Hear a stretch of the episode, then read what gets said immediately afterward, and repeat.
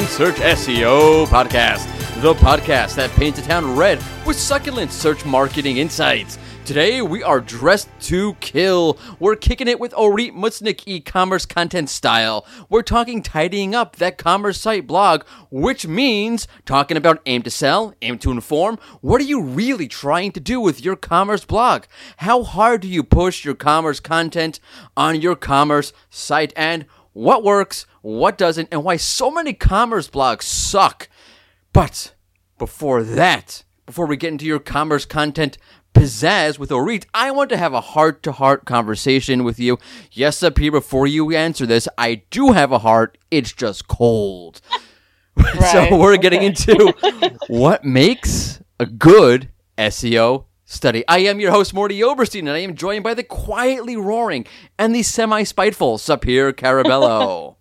Hello, Mordy. Hello, Sapir. How's it going? Semi spiteful. Okay, I like that. Yeah, it's good because like you know you got that little uh, you got that little edge to you Oh, that you try to hide, I don't try to hide. No. like a robber or a thief in the night. okay, Mordy. How are you? I'm good. How are you? I'm good. Great. I'm going on vacation soon, so I'm pretty good. Are you? Yeah, we're like going to some cabin in the middle of nowhere because, like, where are you gonna go? Like, we, I gotta get away. Like, I need a break. But You're like, going to a cabin in the middle of nowhere. Have Basically. you seen no horror films like once or ever. I don't like horror films. Like, aren't scary to me. Like, oh, there's a guy with a chainsaw. Wow, that's scary. Oh, he's got a knife. He's in the closet. no, but So, a no. cabin in the middle of nowhere. That's Right. like I've actually done like real cabins, like in the middle of nowhere, like no cell phone reception. That's been awesome. But like, where are you gonna go now anyway? Because like it was Corona, you can't go anywhere near people. So like somewhere in the middle of nowhere, Oh, you have a point. Okay, right? then. See, Have fun. I thought it through. I will Mhm. barbecue, Okay. beer. That's pretty much you know. That's pretty much the itinerary. Okay, you do you. Yes, I will do me. Oh, by the way, that means, folks, there is no In Search SEO podcast next week. Heartbroken. heartbroken. Yes, but that does mean so. Uh, Tuesday, August eighteenth, where there normally would have been an In Search SEO podcast episode, there will be none. We will be back on August twenty fifth with the one, and the only Nick Ranger. That's right, Nick Ranger on Rank Ranger. It's going to be awesome. Um, oh, uh, be sure to check out our bonus content on Twitter. We do some bonus material from our guests, some great fun stuff. Um, look forward on our Twitter page. It's in search at underscore SEO. The bonus content comes out on Wednesday and Thursday each week. So definitely check that out. Sign up for a newsletter. You can find the newsletter um, sign up on the blog post for this podcast. So there's that. Also, don't forget, we put out a new episode of the In Search SEO podcast each and every Tuesday, except for next Tuesday because we're back on the 25th. You can find it on SoundCloud, Stitcher, Spotify, or wherever great podcasts are found. Of course, you can find it on the Rank Ranger blog or subscribe on iTunes. Did I hit everything we need to do? Oh, don't forget to check out Rank Ranger. If you want to go beyond rank tracking, but have some awesome rank tracking at the same time, then you want Rank Ranger. Head over to rankranger.com, sign up for a 14 day free trial. No credit card necessary because we are not spamming. I think now I got it all right. Yeah, yeah. Okay, awesome. Definitely. I've hit all the check boxes this week. Pretty good. like sometimes I forget the bonus content on Twitter. I, I you know, You never forget the bonus content. content I do. I didn't do it last week. Check out last week's episode with uh, John Mueller. We didn't do it. Oh, I you forgot. didn't? Yeah, and there was some great Oh, stuff. wow, Do- head over to the Twitter page because like there's some great bonus material from last week from John Mueller. Like I, I asked him like, does he use Bing? And I asked him how much links cost. And it was awesome. He does use Bing. He said, Right. unlike anybody, unlike unlike everybody else. Okay, so I have not peeved on this show in quite a while. I know I constantly rant, but that's like a different thing. Today I'm peeving. Okay. Okay. I'm, wow. I'm- okay. I'm- I'm upset. I mean, I'm, I'm always semi upset or on the verge of, of upsetness. But this You're is like righteous upset. anger. Yeah. Um, because I saw a study on Google Uh-huh. property SERP domination, and it was a hot mess. It was a mess. So, I'm going to go on and share what I think makes up a good study, but I'm going to do it with some righteous indignation because this is going to be, and I want you to roll that calming music, another one of Mordy's pet peeves.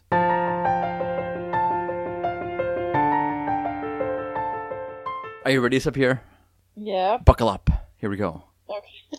Did you buckle up? Um, sure. You have a buckle on your office chair? That's weird. Why do you have it? Just move on, Okay. Come on. So, so oh, by the way, if you think that Sapir really doesn't like troll me in real life, check out my Twitter feed, and there's a great troll from Sapir there. Okay, anyway, the markup, the markup. We did a study called Google's top search results surprise. It's Google, where they show that surprise, Google, like Pablo Escobar, likes to push its own product. Well, blow me down for all you Full House fans because I've never heard that before in the past two or three years. I mean, really, it's shocking. I never heard it before. Oh my gosh, what a revelation! So glad that study came out because now I know this. But besides that, okay, like that's not really my my peeve. It's not really what I want to get into. By the way, before I get going, um, but I'm not really in an angry mood today. This isn't this isn't working. Okay. Before I get going, I do want to say that I'm not trying to pick apart people's work. I do not like to do that. God knows you can nitpick mine all you want. But what I would like to point out is that there is a a lack in the understanding of what it means or the perspective um, that produces really solid um, SEO study content. And that if you don't have that perspective without realizing it, because I think what happened here was not intentional, that without realizing you could put out some stuff that maybe not be, you know, might, might not be so great. So I'm not trying to pick anybody's work. I'm just trying to help people. I'm just doing it with a little tinge of anger. Okay, so here we go. So this study, which we will link to in the show notes so you can find it yourself, they examined 15,000 recent popular queries. By the way, problem right there, folks, is that recent um, recent popular queries means that they're talking about high search volume queries, but they're not explicitly telling you that. Which again, I don't think they did that on purpose. I just think it got you know it got they kind of mentioned it. They go, okay, that's good enough. But unless you think into it, you're like, okay, fine. Then fifteen, you know, fifteen thousand sounds like a lot. Recent popular queries. Everyone loves popular, but you don't realize that's a very perhaps I don't know the exact keyword set they used, but it's a very perhaps um, high search volume keyword set, which is fine. It is what it is, but it means that there's a limitation there, and of course, there's always going to be a limitation, which I'm going to get to in a second. Okay. Okay. So I, I thought they should have mentioned that outright. I'm, I'm now I'm nitpicking. I, I don't want to get into this. Okay. So anyway, they said that 41% of page one mobile results contain a direct answer. And that's why Google is preferring its own properties, cutting out everybody, you know, walled garden, etc., etc. Okay, which we know is a problem, not minimizing that.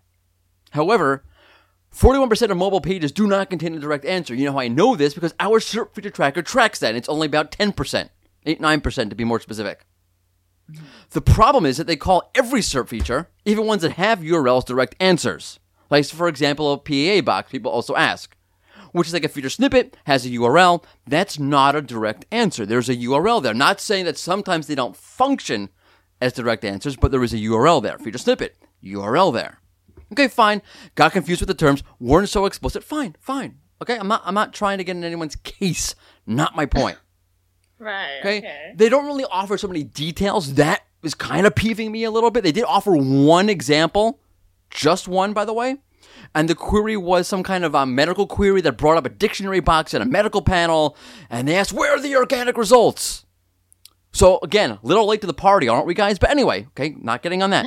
The query was for um, where I, got, I wrote it down somewhere because I don't remember it. Um, myocardial infarction, which I don't know what that is. Okay, but whatever. Because who cares that there's a there's a a, a medical knowledge panel and a dictionary box there? Because who's ranking for that query anyway? You're not. It doesn't matter. Didn't we talk about it like a couple of weeks ago? That Google is bo- uh, boosting authoritative sites when it comes to medical keywords. we talked about um, boosting .gov sites, but in general, Google goes v- Oh, for yeah for top level queries, like you know it's like a name of a disease or you know you know cancer cure, or whatever it is. Super authorities reign supreme. There is no room for you on the SERP. So the point's like, oh, all hmm. these SERP features. See, Google's killing you. Doesn't really matter anyway, because you're not going to rank for that query anyway, even if there were no SERP features there, because you are not WebMD. Okay, so here's my Right. this is and that's that's that's really my point. And that's really know, they analyze these queries, like top level medical queries like the one they showed. And all right, here's our conclusion. And this is where I think um, SEO studies fail because SEO studies should be messy. They are messy, and if it's not messy, it's probably not good. If it's not messy, it's not good. Right. Because there's always going to be tons of limitations. Like if you don't understand the implication, what else is going on the SERP? Like in this case, if you're just looking at this, you know, oh, there's so many SERP features here. No one can rank. But you're forgetting the fact that you can't rank anyway because Google prefers super authorities for these top level YMYL kind of queries. And that, that point's kind of moot anyway. So what are you really telling me?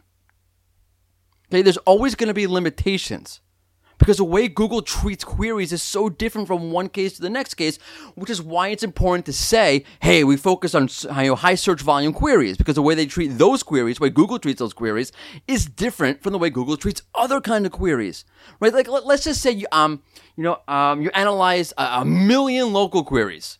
Like I was working on a study last week, comes out in about two weeks from now on meta descriptions and how Google's using them in different positions, whatever it is. You'll see when it comes out. Okay. Yeah. Um, and I had a whole bunch of local queries I was using, and I saw, okay, wait a second.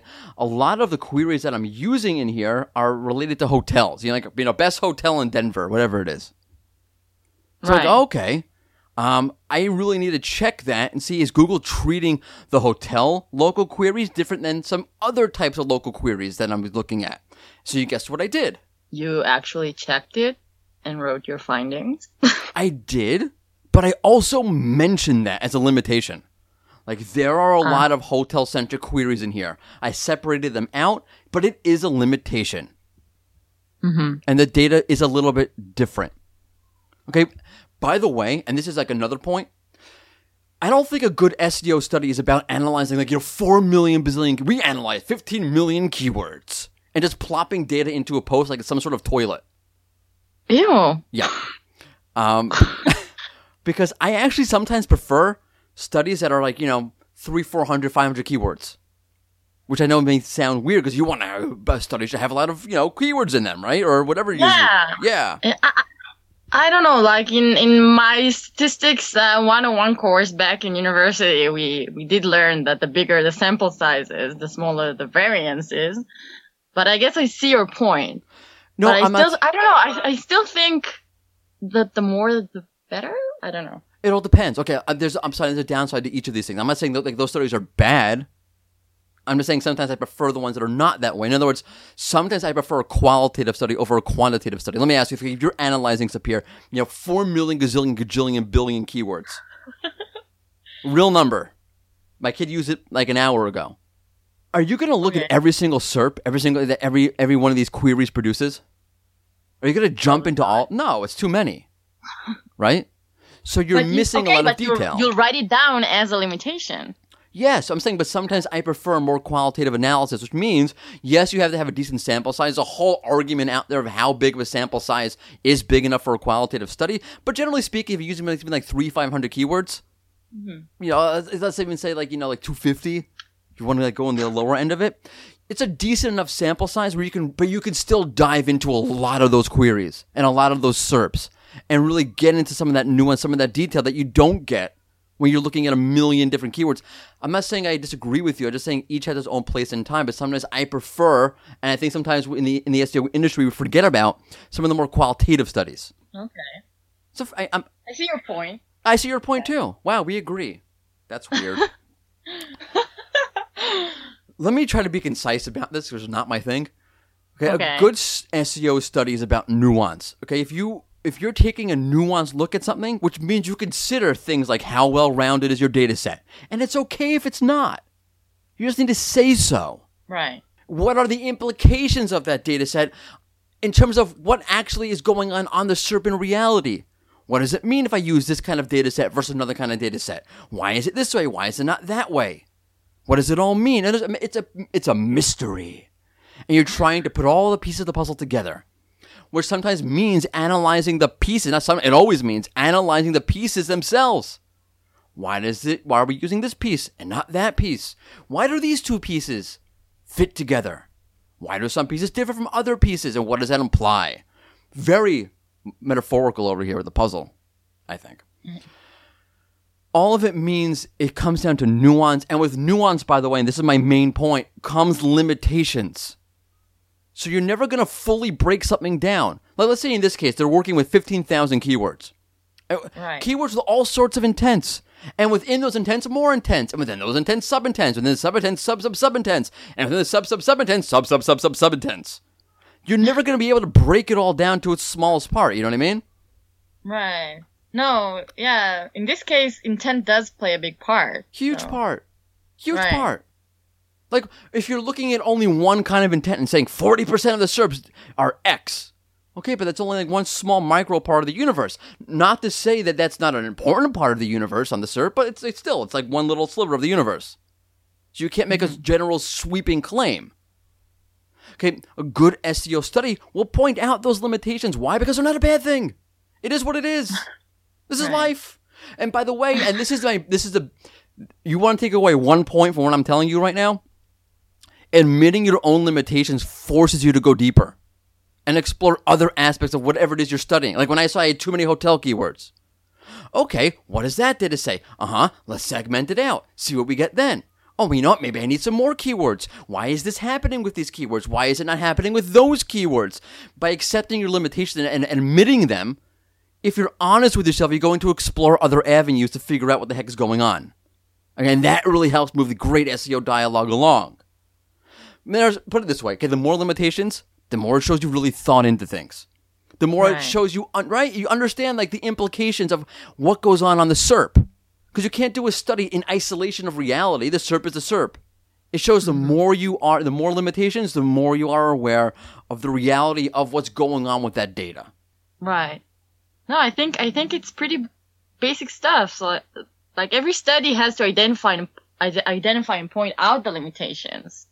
Yeah, but they don't. Or the ver- very precursory, like, you know, here's a limit. I only used, you know, this kind of very simple, okay? But you really got to mm-hmm. go into it. Because that's really, I think that's really where the meat and potatoes really is of a study. What's the mm-hmm. nuance? What's like, what's the differentiation? Is that you've made these distinctions. I'm looking only at this and not this. I'm looking at this, but not this. And then you can really, you know, create something distinct that way. Because Right. and this is my last point. An SEO study is not about the data. It's about how the author's able to interpret that data. What are you able to do with this? Right? Uh, Anyone, I don't mean anyone, but anyone can throw it, can throw out, oh, okay, here's a million keywords. Here's what, you know, I, I put into a spreadsheet and I formulated the spreadsheet. Here's what the data that I got. But analyzing it, what does it mean? What are the implications? Where is this limited? Where is it only, but does it only apply to here? Does it not apply over here? What does it mean about, what does it say about Google? What does it say about users? All of that stuff, that's the real heart of the study, which means you have to actually be smart and use your brain and now just plop data into a blog post like a toilet, like I mentioned earlier. Okay, Yeah, and, and it sounds okay. obvious, but it's not because so many studies miss that, which is what's going on. I think in this case is that hey, we we, we analyzed a lot of keywords, and we got this. We didn't really you know process what it means, and we didn't really bother to really fully analyze it. Again, not picking on this particular piece of of, of work. I don't want to do that, but let's be honest, that's really what it was, and there you have it. I'm done. Wow, this po- this podcast is making me feel like I'm back in university If and makes you- learning how to write a research paper. If it makes you feel better, I'm wearing a jacket with patches on the elbows. Patches, Patches. you know, like the leather patches on the elbows that professors wear. I'm also wearing a pocket protector. Oh, Professor Mordy. Okay. Gosh, whoosh! Thank you, Right over your Professor head. Mordy. Uh huh. Well then, okay. From writing studies to writing content on your commerce blogs. Good pivot there, Mordy. Here's Ori Right. Mutznik on what you should and shouldn't be doing with your commerce blog. Here comes another search marketing expert. It's time for an In Search interview.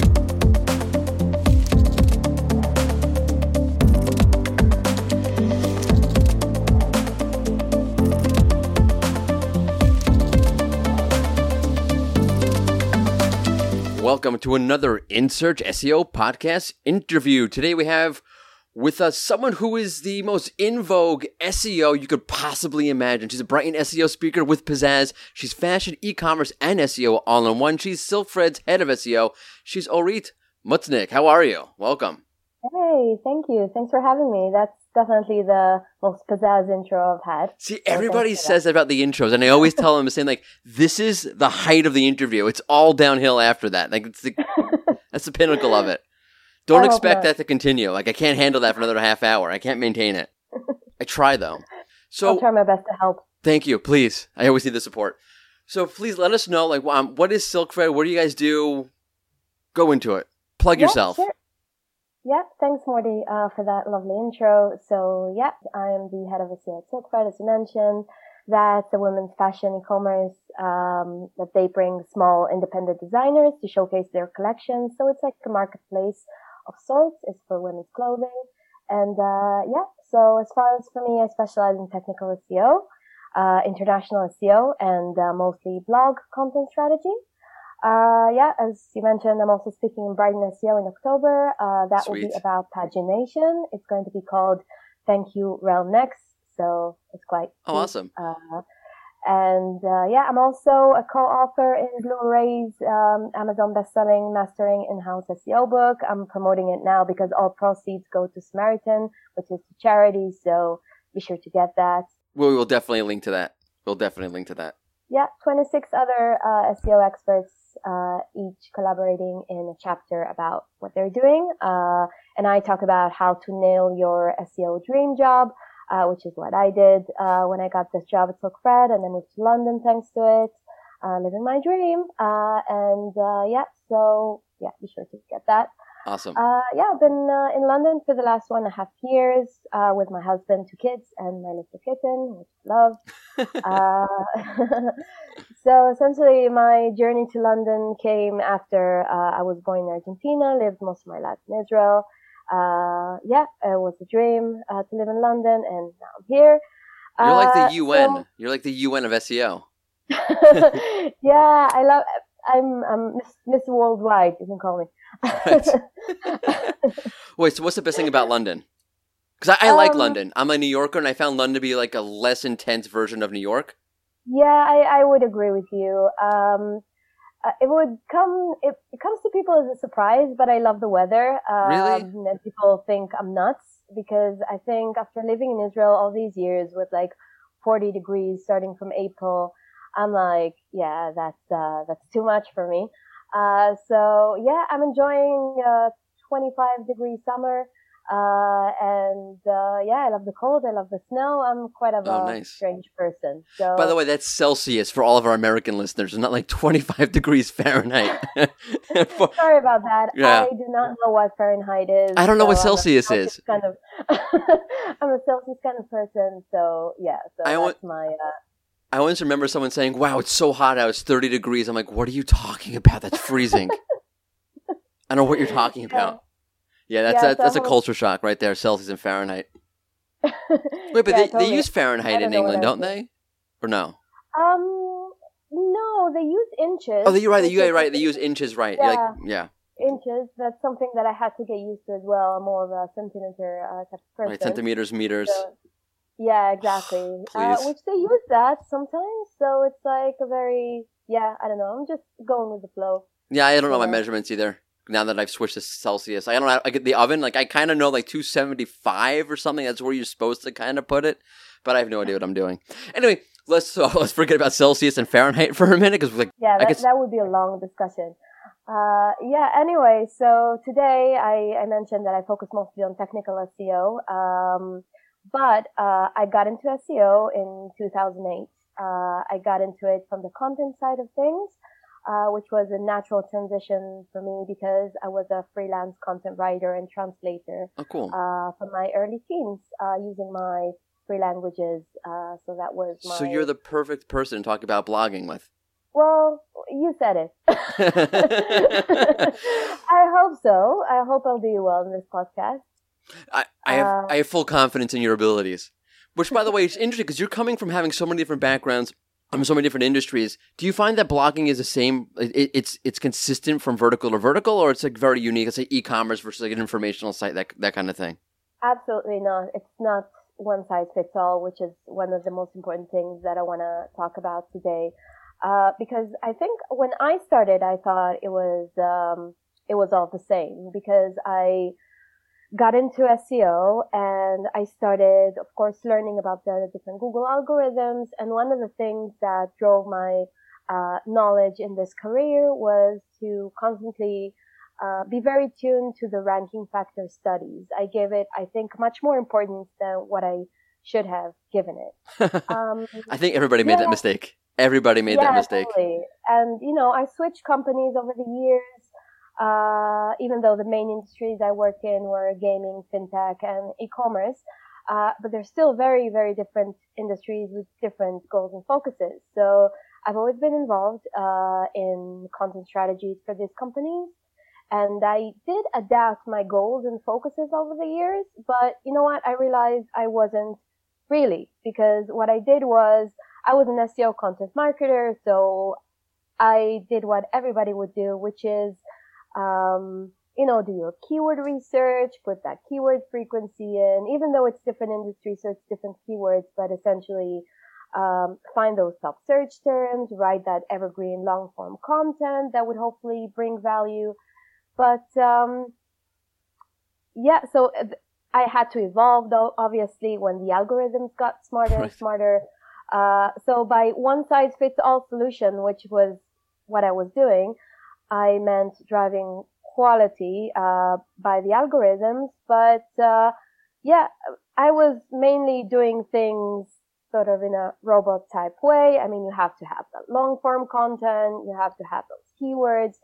So yeah, essentially, um, what I realized, uh, you said everybody did that mistake. So it's correlation, not causation. Right. So, and it's very specific uh, about what you're doing, and as opposed to like there's just general factors out there, even niche factors.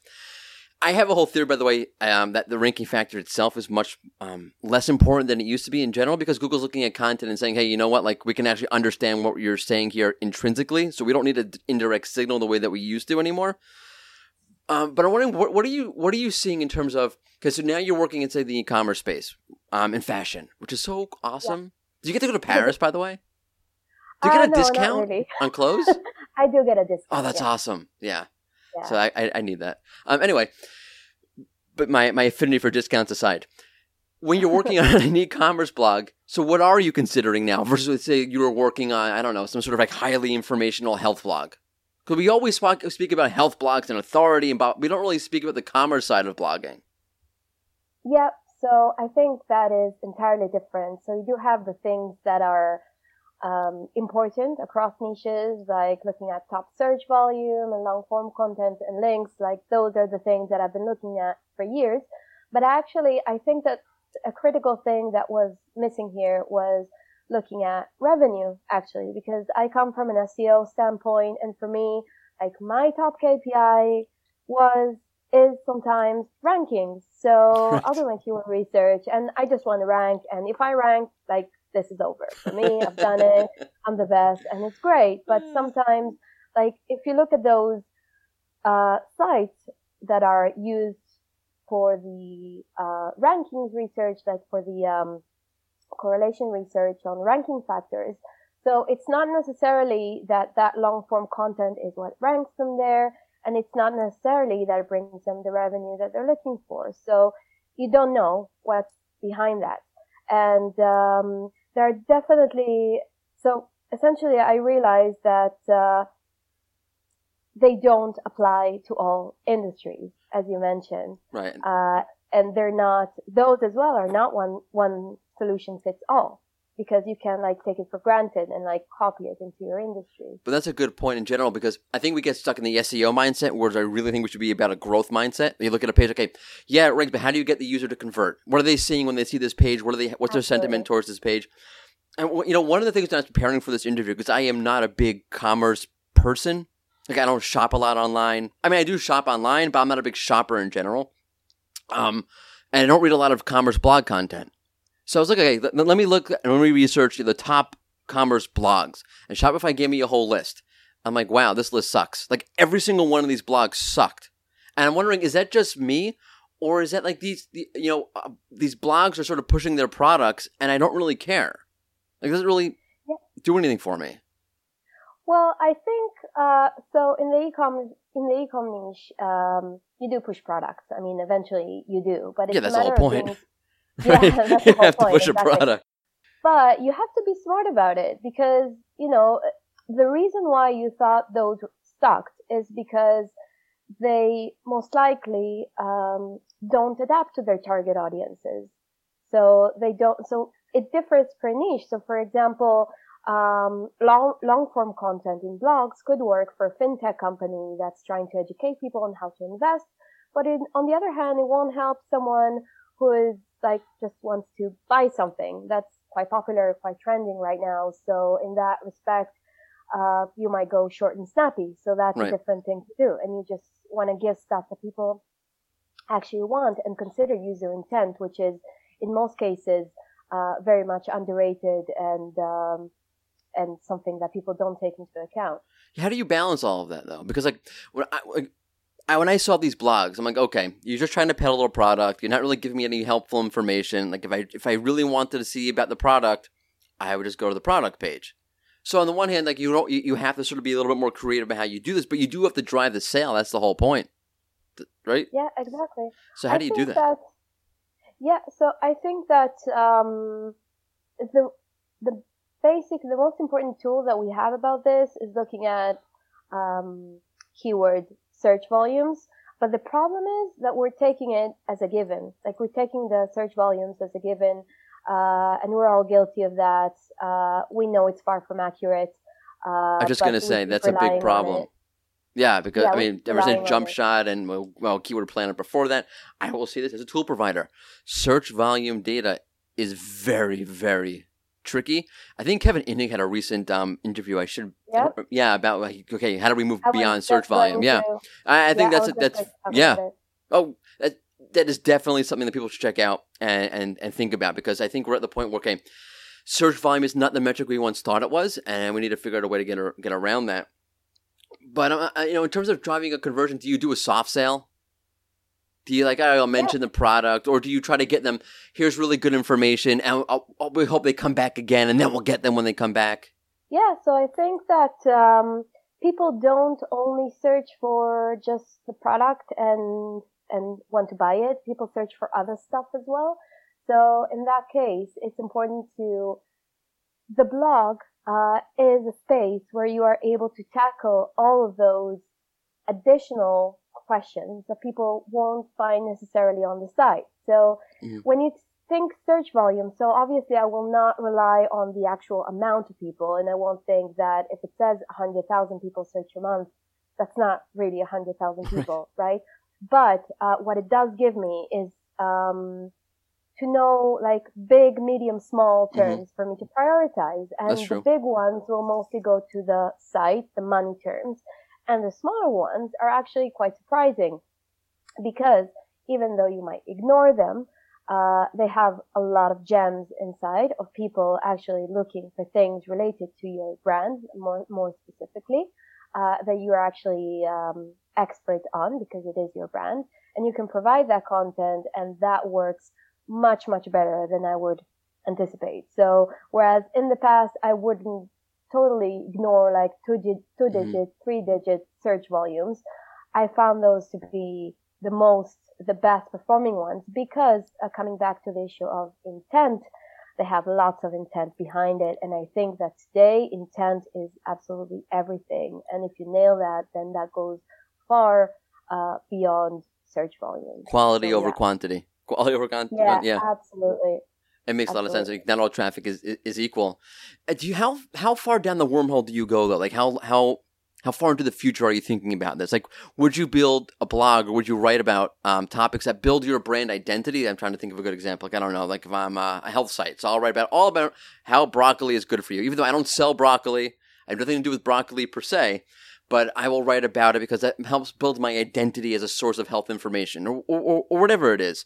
You may not actually convert about that, but it is it, purely for brand identity is what I'm asking. Like, do you blog about that or do you use your blog in that way if you're a commerce site or is that like way too far down the line? I think that you have to have a combination of both. I think that writing uh, branded content or trust building content is very critical to all niches because um, you're not just a site uh, that's been put up there to bring sales. Um, you have to build your reputation, uh, which is true to every site. So not every single blog or not every single uh, piece of content that I do uh, is about bringing sales. Mm-hmm. Uh, it is obviously one of the most important um, goals of the blog or the site, but uh, if you don't build that trust around it, So that's probably not going to happen. So, um, that's why in some cases, so it's important to, um, connect it to trends information. So you see what's being searched as far as questions and as far as things that are important to people as well, uh, in your niche. And you would, in most cases, uh, go to trends and see if you can answer people's questions in a good way, like in a trusted way, uh, to get people maybe not convert through that post directly, but uh, convert through uh, other things, but build that trust, gain that trust uh, from the user. So let me let me put you on the spot for a second. I'm not doing this like in, in, a, in a mean way at all. So I was looking at your your site's blog. I'm like, hey, you know, the the the access to the blogs at the bottom of the page is not very prominent. And I've seen a bunch of commerce sites do something like that. I'm wondering, is that strategic? Is there something behind that, or just like, hey, it's the way we have our page set up? Well, you know, everything about uh, in-house SEO is uh, like little battles, you know. okay. I, I, don't. I don't want you to step on a landmine here. That's not. I was just asking because I've seen a bunch of other commerce sites do the same thing, and I was wondering, hey, is it maybe like we don't want to come off as too informational, so we hide the blog content, or we want you to come through the blog content via search and not through the home? Like current shoppers, maybe yeah. they, we don't want them to see the blog content. We'd rather just see the product content. But if you're searching and then you find the blog, hey, that's awesome. I don't want to. I don't yeah, want to get you in I, trouble. no, I, I, can just say that it's a combination of both. So as an in-house SEO, you always, um, you know, you have to pick your battles eventually. And, um, yeah, obviously, as much as I'd like, uh, much more visibility on the blog, uh, on the other hand, I do understand that it is about the money and the site is about the money. So as far as the top site, uh, as far as the eyes going towards the top of the site, yeah, they should be focused around buying products and right. uh, getting what people want. So it's always about the Benjamins. I, it's always about. but about by the, way, exactly. But by the way, I think it it still goes pretty well because if you focus on the other stuff like um, writing in relation to trends and um, and focusing on things that people are actually interested in the site, I'm going to talk about a few things, uh, a few examples of that. So you'll get that traffic from search. You'll get that conversion from search. Right. So I wouldn't worry too much about it. Uh, they're very, very, uh, much more important battles, uh, to fight. That's so a good point. I will get there at some point, right. but you know, you, I'll keep checking. I'm gonna come. I'm gonna come back one day to the site and be like, "Hey, the blog is right there. She won. She won." exactly, exactly. So it's it's something that's particularly hard is also get resources for the blog, mm-hmm. uh, as far as, you know, uh, writers and, you know, technical elements. Because, you know, if I'm an SEO and I manage all aspects of SEO, uh, so what do I prefer to have a money page ranking better or performing better or having the blog like mm-hmm. faster and nicer and that's a great question. That's like that's like a legit case of keyword cannibalization. Not like one keyword's actually eating another keyword's rankings that that makes absolutely no sense to me whatsoever based on what google has themselves said about this. Um, but no that's a case where like where you really you're eating away your own page. Right? i don't want to rank my blog here. I'd rather rank my my product page here. So yeah you really have to be careful. That's a great point. Didn't think about that at all. That's true. But also like the blog you have to segment it in your head that the blog is meant for long tails and questions. Mm-hmm. Uh, as far as far as it actually is currently the situation, and the site is for the big money terms. So the blog is for long tails. So that's that's a separation that happens in reality. So like as far as I'm concerned, uh, from an e-commerce point of view, like don't bother with writing a blog post that you tend to uh, rank it for a huge term. Like mm-hmm. that won't work. But uh, if you do write a, a blog post covering a certain angle of that big term, then that would definitely help uh, with the overall trust of your site and convert in itself. So you wouldn't do like a our top ten, you know, dresses of the month blog post. Yeah, so actually, that's something that I would do actually, okay. uh, because that's something that people actually are interested in. But then you aren't you taking away from your products in that in that particular instance? Absolutely, absolutely, always. Uh, that's the importance of connecting to the business you're in because you have to step beyond um, the SEO metrics, um, which is something that I mentioned previously. So go beyond search uh, search volumes and uh, and as purely SEO metrics. So connect to the business. Uh, that's one of the most uh, important tips that I can give. So that makes a lot of sense. So, like, so you would write a post about you would feature the product. It may, and then that, that would segue naturally, very directly into a product page. I would assume. Like that's a very high yeah, conversion absolutely. kind of. Okay, I get it. Absolutely. I know nothing and, about fashion or shopping. This is my problem. so always look at the trends because uh, so that's going beyond looking at the search volumes because that's what people are actually searching for right now. And even though a search term has like a two digit, two digit search volume, but it's really, really trending at right now. So you might as well cool. jump on that. Actually, you did mention the uh, podcast that Kevin Indig um, had, and I listened to it, and I think it was awesome because one of the great recommendations that I got was the uh, new tool by the Majestic founder Dixon Jones It's called InLinks. It's actually really, really great because it gives you um, not only like an estimate, but an actual sort of number of people interested and uh, more precise um, trends. Right, numbers. that is cool. So this is yeah. So this is something I just started looking at, but I'm going to uh, definitely use it much more. But one of the things that I do is look at terms, uh, look at trends. Sorry, beyond uh, search volume. So I start with that, but that's still like in the um, uh, SEO realm. So also in addition to trends, look at the questions and try to answer that. So beyond, you know, FAQ schema and um, um, things that you can do, if you don't have FAQ schema, for example, mm-hmm. is actually just don't worry about that too much, but actually worry more about just jumping on that and giving a fast answer to what your users are looking for. So in the fashion industry, if like tie dye, for example, that's coming back. Is it really? Style. Yeah, it Wait, is. It has is, it, it, went out of style. Um, yeah, I think. Oh, I have to say you're uh, asking the wrong. Like, I still wear tie dye. Like, the oh boy. Okay. It's so now it's in now it's in fashion, so you can be. Oh, cool! Because like the best shirt I ever bought was from a Who concert outside of Madison Square Garden.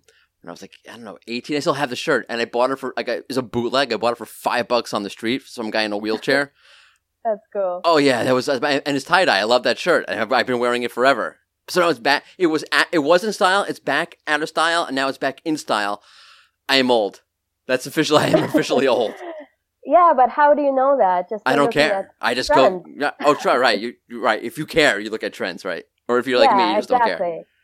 Because I care about what's trending as far as fashion is concerned.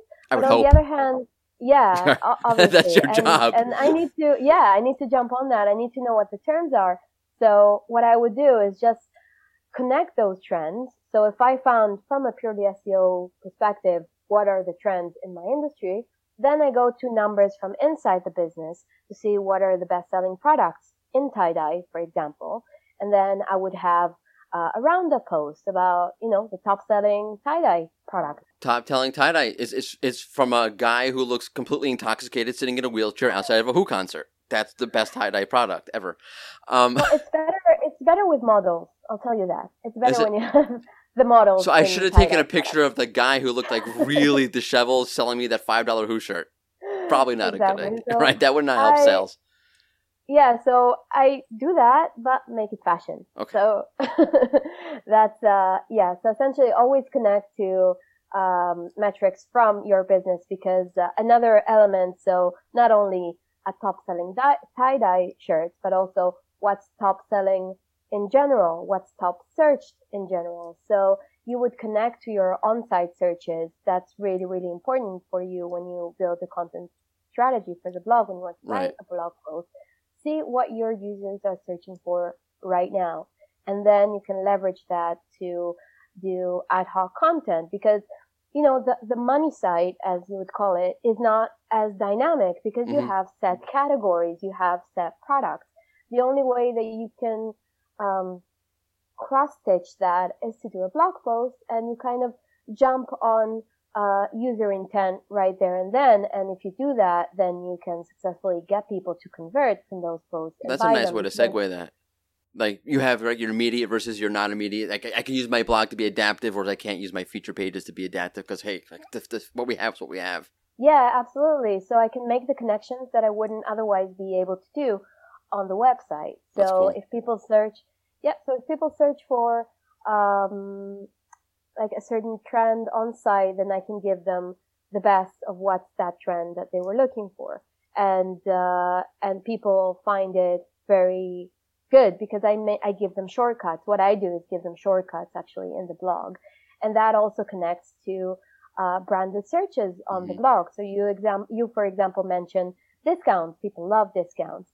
Um, yes, as a brand, we, do. we don't we don't we don't really uh, give that many discounts. We prefer sales uh, a few times a year, but you can still jump on the discount bandwagon nice. if you uh, give some hacks on how to find discounted products on your site. That's actually a great way to get that traffic and that intent. So speaking of discounts, I have this fun little game that I play with my with my guests. Um, I call it Optimize It or Disavow It. It's where I give you two either really really good options, and you're stuck choosing one good option over another good option. It's zero sum, or as in this case, two really bad options, and you're stuck choosing one crappy option over another crappy option. And that is entirely uncomfortable. And that's why this is the. no, it, re- no. it really is. It really is uncomfortable. I try to make it as uncomfortable as possible because it's entertaining. But this is the Orit Mutznik version of Optimize It or Disavow It.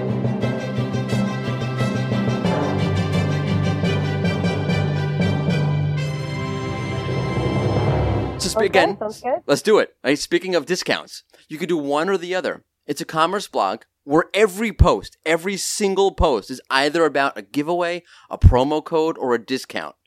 Or you could write substantial product, um, substantial blog posts about your worst products, the most oh, horrible oh, no. products you have.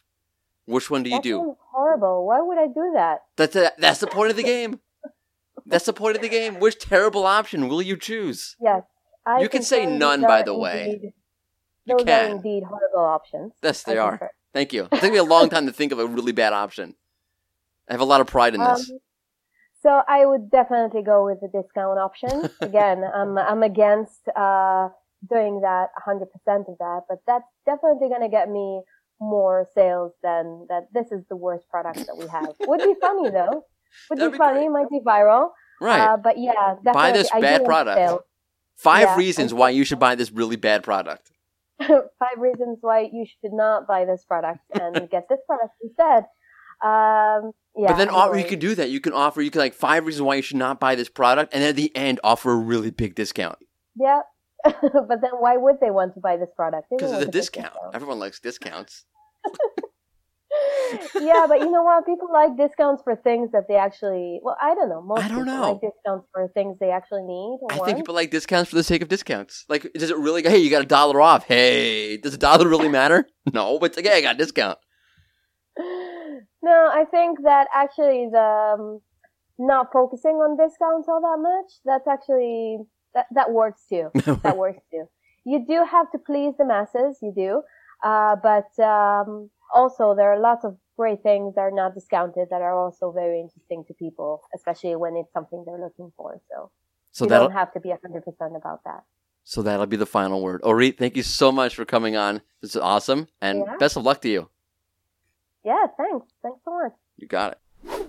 And we are back to your regularly scheduled In Search SEO podcast. I hate commerce blogs. I really do. I just mm-hmm. find them annoying. So if you're writing one, and I'm your target audience, you got a lot of work to do. No, for real. Like, just like, here's all these great things about my product. You're, you're clearly just trying to peddle your product to me. I get what you're doing, and I don't like it. So yeah, it's a, it's a hard balance. Mm-hmm. Yeah.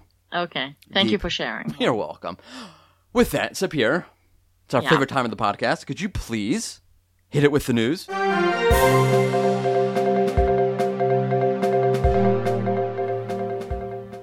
Says that negative reviews didn't impact rankings.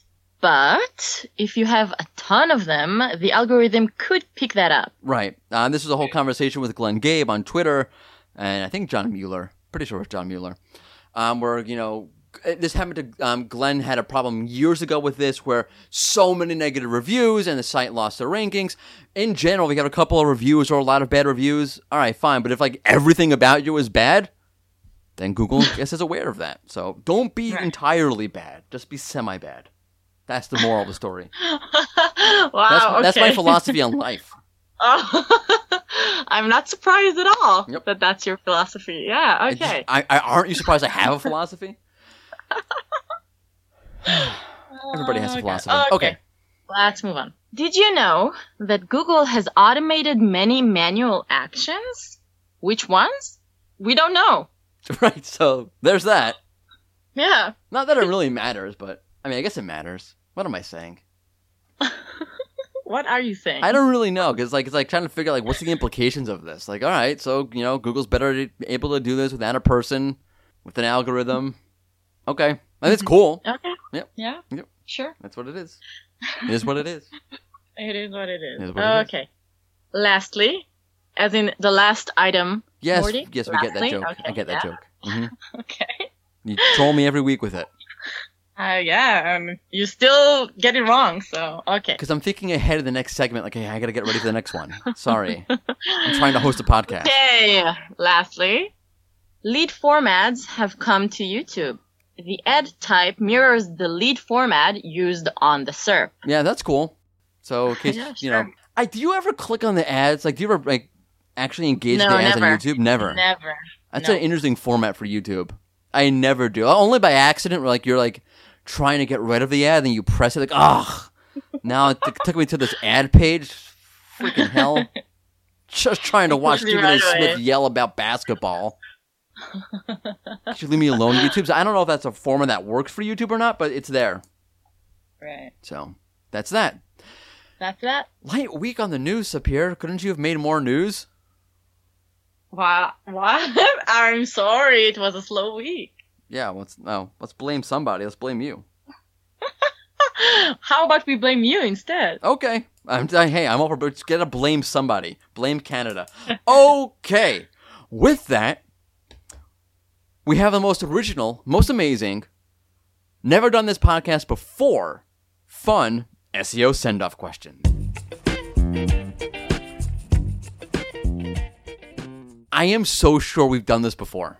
Did we? I it's getting to the point where like I don't remember anymore and it's like it's becoming a problem because we don't, I we don't have a we list. Did it before. We I don't definitely think did we this. Did it before. No, no, we did a, a different like question. I think Hey, co- no. We do like a million of these kinds of questions. these kinds of question. Okay, Right, but and I'm pretty sure this is- question. No, this is definitely the first one. We, this is the first one everybody would do. You think? Yeah. I mean, let's go for it anyway. No one remembers. We don't remember. You think the audience remembers? All right. okay, this week we're asking, what's Google's favorite ice cream flavor? Strawberry. Strawberry. Because, yeah, because that's nobody's favorite ice cream flavor. You know when you have like Neapolitan, right? The chocolate, vanilla, strawberry? Which as a kid, Uh. I always read as Napoleon. I like strawberry flavor. But you know, when you have when you have the three there, the big three, Right. no one goes for the strawberry. It's like they only put it in there because otherwise strawberry would I never get eaten. I go for the strawberry. Well, you're a freak. No one does. Okay. Seriously, you go for the straw. No, my father does. Yes, You're right. I like berry You're right. flavored ice So cream. you're in the same company as my father. Great, good company to be in. He goes for the strawberry over the chocolate and vanilla. Uh, can I answer? Two freaks in a Can I pod. my answer? Go ahead. I say Google would be either um the, the type of you know person to go for a really plain flavor like vanilla, or Google would like a really strange, strange flavor like mint chocolate. You you say Very vanilla like like like Jean Claude Van Damme. Vanilla. Say vanilla Stop again. making Say fun vanilla of again. my accent. I cannot control it. Say vanilla again. I don't want to. Just do it. No, Come on. you'll have to. Or just press rewind. rewind. Fine. Vanilla. Jean Claude Van Damme. And that's No, I didn't get my answer. Mint chocolate chip because that's the kind of ice cream I like. So I'm assuming that's what Google likes because I'm very egotistical, narcissistic, and self-centric. Ew, that's disgusting. Why you just said you just said mint chocolate. You just Yeah, said it. because it's controversial. It's like the, the pineapple and pizza type. No, what is that is the best ice cream, mint chocolate chip. Ew, that's like Frickin' cho- hell. Like they took chocolate ice cream and put and, and mixed it with uh, toothpaste. Come on. That's a good point, but it tastes good. That's a good point. I'm gonna try that. I'm gonna try putting like like toothpaste on my ice, my vanilla ice, on my vanilla ice cream, and see what happens. Okay, you'll tell me how it goes then. How what goes? Come on, say vanilla again. One time. Say vanilla again. One time. No, never. Oh, damn it. Okay. Well, thank you so much for tuning in. Don't forget tomorrow, tomorrow, tomorrow, next week, there is no episode. I'm going on vacation, taking a break. We're back with Nick Ranger on Rank Ranger on August 25th. So tune in then. Thank you so much again. It's been in search because, hey, we're all in search of Of something. something. Toodaloo!